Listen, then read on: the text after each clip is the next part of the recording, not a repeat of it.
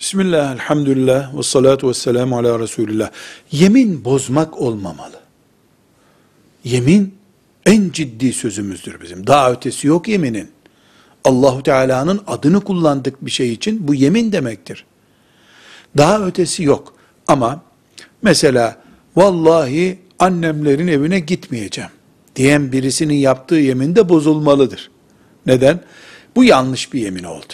İnsan annemin evine gitmeyeceğim diye yemin etmez. Bu yemini bozacağız. Ama bunun da bir cezası var. Buna kefaret diyoruz. Nedir bu? 10 fakir lokantaya götürülüp veya köfteciye götürülüp doyurulacak. Veya 10 fakir konfeksiyona götürülüp ona 10 tane gömlek alınacak, pantolon alınacak.